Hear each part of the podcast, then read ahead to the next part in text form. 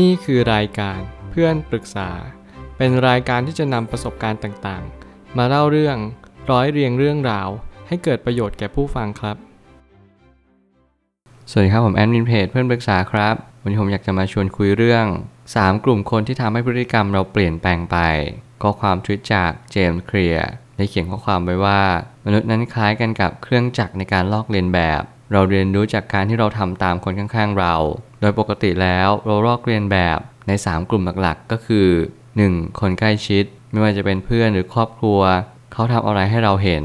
2. คนอื่นๆ ผู้คนในสังคมกำลังทำอะไรกันอยู่ และ 3. คนที่มีอิทธิพล ผู้มีอำนาจเขาทำอะไรกับอำนาจเหล่านั้นบ้าง ผมเชื่อว่า 3 ข้อนี้ทำให้เราเรียนรู้อะไรบางอย่างในชีวิต แน่นอนว่าสิ่งที่เราเป็นตัวเราทุกวันนี้อาจจะไม่ได้เกิดจากการที่เราอยากเป็นจริง ๆ แต่มันถูกหล่อหลอมจากบางสิ่งบางอย่างในชีวิต ที่ทำให้เราเรียนรู้ว่าเราควรจะเป็นอย่างสิ่งที่เราได้เห็นได้ยิน ได้กลิ่นลิ้มรสและสัมผัสไม่ว่าเป็นอายตนะทั้ง 6 ที่เราได้รับรู้มาจากสิ่งรอบตัวเราก็ตาม แต่นั่นอาจจะเป็นคำตอบของชีวิตเลยก็ได้ว่า สิ่งที่เราเป็นทุกวันนี้อาจจะถูกหล่อหลอมจากสิ่งแวดล้อมรอบข้าง ผมเลยตั้งคำถามขึ้นมาว่า หากเราพิจารณาอย่างละเอียดถี่ถ้วน เราจะพบว่าปัญหาการลอกเลียนแบบคือเรามักจะไม่รู้ตัว ว่าเรากำลังกระทำสิ่งเหล่านั้นไปเพราะอะไร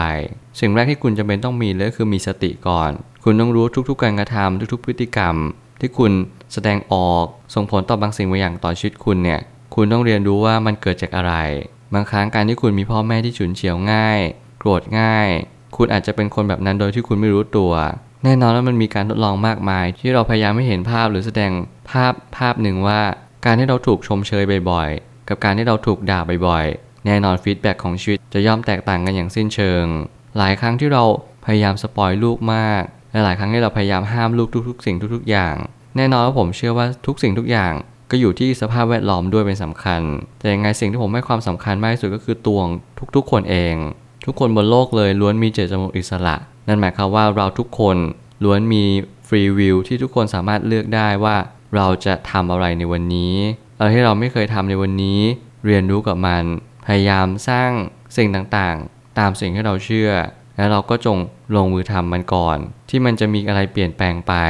ไม่อย่างนั้นมันกลายว่าเราถูกเชฟ ถูกดัดแปลงโดยสภาพแวดล้อมโดยที่เราไม่รู้ตัว ตัวชีวัดของชีวิตอาจจะอยู่ที่คนรอบข้างเป็นสำคัญ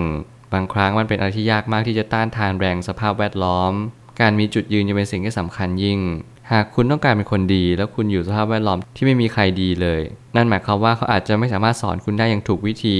รือเขาอาจจะไม่สามารถทำเป็นตัวอย่างให้คุณได้อย่างร้อยเปอร์เซ็นต์สิ่งที่ผมแนะนำมากที่สุดก็คือการมีจุดยืนในความดี ผมพูดเรื่องนี้เน้นย้ำบ่อยมากว่า การมีจุดยืนในความดีไม่ใช่เรื่องง่ายเลย ก็เพียงเพราะว่าการที่เรามีจุดยืนในความดีคุณต้องรู้ว่าความดีคืออะไร ว่าอะไรดีอะไรไม่ดี แล้วคุณก็ปักธงในจุดยืนที่ดีเท่านั้น มันอาจจะเป็นความมุ่งมั่นความอดทนอะไรบางอย่าง ที่คุณเชื่อว่านี่คือสิ่งที่คุณจะเดินไปจริง ๆ แน่นอนว่าถ้าเกิดสมมติ เราไม่มีจุดยืนที่ดีเลย มันกลายเป็นว่า เราไม่สามารถที่จะเดินไปได้อย่างแท้จริง เพราะทุกครั้งที่เราเดินไปเรากลับเดินอย่างไม่มั่นคง การย่างก้าวแต่ละครั้งเนี่ยมันกลับกลายเป็นว่าคุณไม่ได้เปลี่ยนไปด้วยความตั้งใจจริง ๆ เพราะคุณรู้สึกว่าคุณก็แค่เดินไป เดินไปตามความรู้สึกที่ไม่รู้ว่ามันถูกหรือผิดยังไง เมื่อเพื่อนและครอบครัวเป็นตัวกำหนดพฤติกรรมของเรา ดังนั้น การที่เราจะไปบอกว่าครอบครัวและเพื่อนไม่มีความเกี่ยวข้องอะไรกับเรา จึงไม่ใช่ฐานะที่เป็นไปได้เลย มีหลายคนที่เขา กำลังเพิกเฉยเรื่องราวเหล่านี้ คิดว่าการอยู่กับครอบครัว การอยู่กับเพื่อน ที่บางครั้งดีบ้างแย่บ้าง ไม่ได้เป็นอย่างสิ่งที่เพื่อนเป็น มันมีสิ่งหนึ่งที่ผมพูดบ่อยเหมือนกัน อย่างเช่นการที่เราแวดล้อมอยู่กับคน 5 คนที่เราสนิทด้วยที่สุดไม่ว่าคุณจะให้เวลาหรือใช้เวลากับ 5 คนนี้คุณก็จะมีชีวิตที่คล้ายคลึงกับเขานั่นหมายความว่าการที่เราแวดล้อมกับคน 5 คนเนี่ยมันมีผลกระทบต่อชีวิตเราจริง ๆ นั่นอาจจะหมายความว่าเราอย่าประมาทในการเลือกคบคน ต่อให้ครอบครัวคุณไม่ดีแค่ไหน หรือดีเพียงใด นั่นอาจจะไม่ใช่คำตอบที่แท้จริงของชีวิต เพราะบางครั้งเขาอาจจะยกประโยชน์ว่าครอบครัวเป็นสิ่งที่เราเลือกไม่ได้ เราเกิดมาท่ามกลาง บางปัญหาบางคน บางนิสัยที่เราไม่สามารถรับได้เลย นั่นอาจจะหมายความว่าเราจำเป็นจะต้องเรียนรู้ในเรื่องของการปรับตัว การอดทนแล้วก็การมีเป้าหมายในชีวิตว่า เราจะเลือกคบเพื่อนและแฟนในทางที่ดียิ่งขึ้นกว่าเดิม และการให้เราเลือกคบเพื่อนเนี่ยมันสำคัญจริง ๆ หลายครั้งที่เรา เลือกคบเพื่อนในกลุ่มคนที่เขายอมรับในตัวเราได้ ผมไม่เคยแนะนำสิ่งเหล่านั้น เพราะว่ามันไม่ทำให้คุณพัฒนาชีวิตของคุณได้เลย มันอาจจะดูเหมือนกับว่าเราอดทนมากเราเหนื่อยมาก บางคนต้องอดทนกับครอบครัวแล้วไปเจอเพื่อนที่เขาจำจีจำชัยเขาพยายามผลักเราออกจากกลุ่ม เพราะเรานั้นไม่เหมาะสม ผมคิดว่าถ้าเกิดสมมติคุณทำได้จริง ๆ คุณจงอยู่กับเพื่อนที่เขารักตัวเองเป็น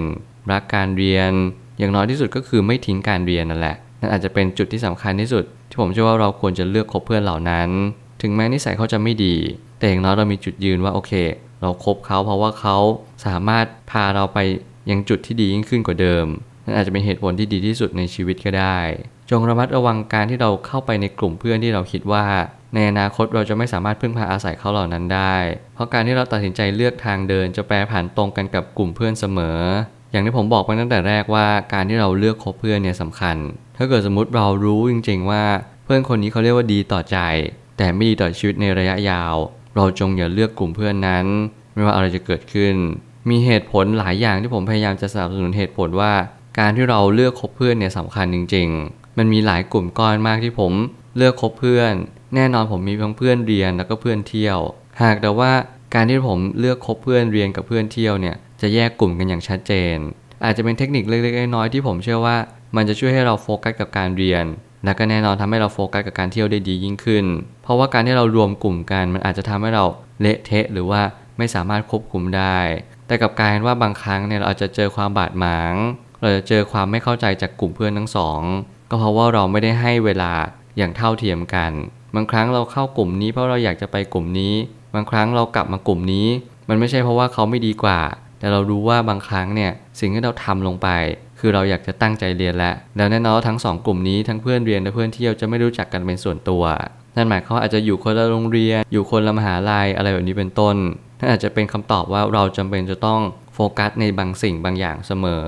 ถ้าเกิดสมมติเวลาปิดเทอมเราก็เที่ยวไม่มีปัญหา แต่ถ้าเกิดสมมติเราเปิดเทอมเราก็จงตั้งใจเรียนนั่นอาจจะเป็นเหตุผลหรือเปล่าที่เราจะมีโอกาสประสบความสำเร็จมากกว่าคนอื่น ก็เพราะว่าเรารู้จักบริหารเวลาให้เป็น รู้จักที่จะโฟกัสนั่นแหละ สุดท้ายนี้ การมีสติในชีวิตประจำวัน จะช่วยให้เราเข้าใจว่าบางสิ่งที่คนรอบข้างแสดงออก ก็ไม่ใช่ว่าจะมีดีทั้งหมด และก็แน่นอนว่าไม่ได้มีเสียทั้งหมดเช่นกัน ให้เลือกนำมาปรับใช้ตามสมควร ถ้าเกิดสมมติเรามีสติในชีวิตประจำวันจริง ๆ คุณจะสังเกตเห็นเลยว่า